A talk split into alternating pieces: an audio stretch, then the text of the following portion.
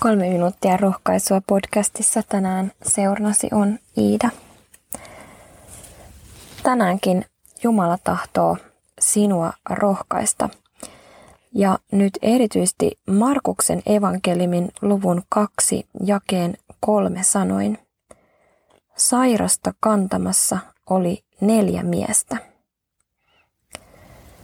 Tämä sairas mies, jota tuossa kannetaan, on mies, joka on halvaantunut. Raamattu ei kerro, kuinka kauan mies oli elänyt halvaantuneena. Joka tapauksessa hänen tilanteensa oli vaikea. Jeesuksen aikaisessa Israelissa ei ollut yhteiskunnan järjestämää sosiaalihuoltoa ja sairaiden ja vammaisten, leskien, orpojen sekä köyhien ainoan turvaverkon muodosti sukulaiset ja ystävät. Jos heitä ei ollut, henkilö oli täydellisesti avuton. Mutta tällä halvaantuneella miehellä oli ystäviä apunaan.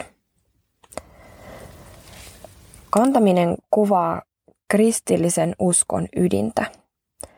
Useimmat meistä on jo pienenä kannettu kasteelle. Siinä kaikki valtias on ottanut meidät lapsikseen ja taivaan perillisiksi. Kuitenkin monesti koemme riittämättömyyttä. Emme tunne täyttävämme mittoja, joita Jumala, toiset ihmiset tai me itse olemme itsellemme asettaneet. Ja vielä suurempi on painolasti, jos meidän on salattava tämä riittämättömyys itseltämme tai muilta. Kristinuskon viesti on armollinen. Ihminen saa olla ihminen. Meidän ei siis tarvitse olla täydellisiä eikä kaikki voipia. Kukaan ei ole niin vahva, etteikö tarvis toisia ihmisiä ja toisten apua. Me jaksetaan kulkea elämässä eteenpäin, kun me saadaan olla ihmisiä, joita kannetaan. Raamatussa on lupaus. Sinun turvasi on ikiaikojen Jumala, sinua kantavat ikuiset käsivarret. Viides Mooseksen kirja 33, 27. Jumala kantaa meitä ja me voidaan kantaa halvaantuneen miehen ystävien lailla toinen toistamme. Armollisuus ilmenee syvimmin silloin, kun me kannetaan toistemme epävarmuutta, taakkoja, elämän kipuja ja epäonnistumisia. Usko Jumalaan on heittäytymistä rakkauden ja luottamuksen varaan. Kristus kantaa meitä ja me kannamme toisiamme. Ja rukoillaan.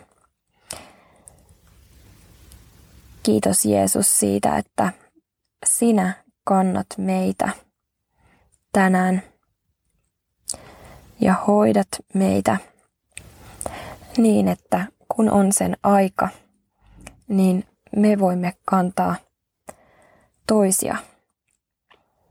Anna meille se rakkaus ja viisaus ja aika ja sen, että me otamme sen ajan ja tartumme tilanteeseen silloin, kun on hetki kantaa toisia ihmisiä, toista ihmistä meidän vierellä. Mutta kiitos Jeesus, että se on niin, että me rakastamme, koska sinä olet ensin rakastanut meitä. Ja me kannamme, koska sinä olet ensin kantanut meitä. Aamen. Sinun turvasi on ikiaikojen Jumala, sinua kantavat ikuiset käsivarret.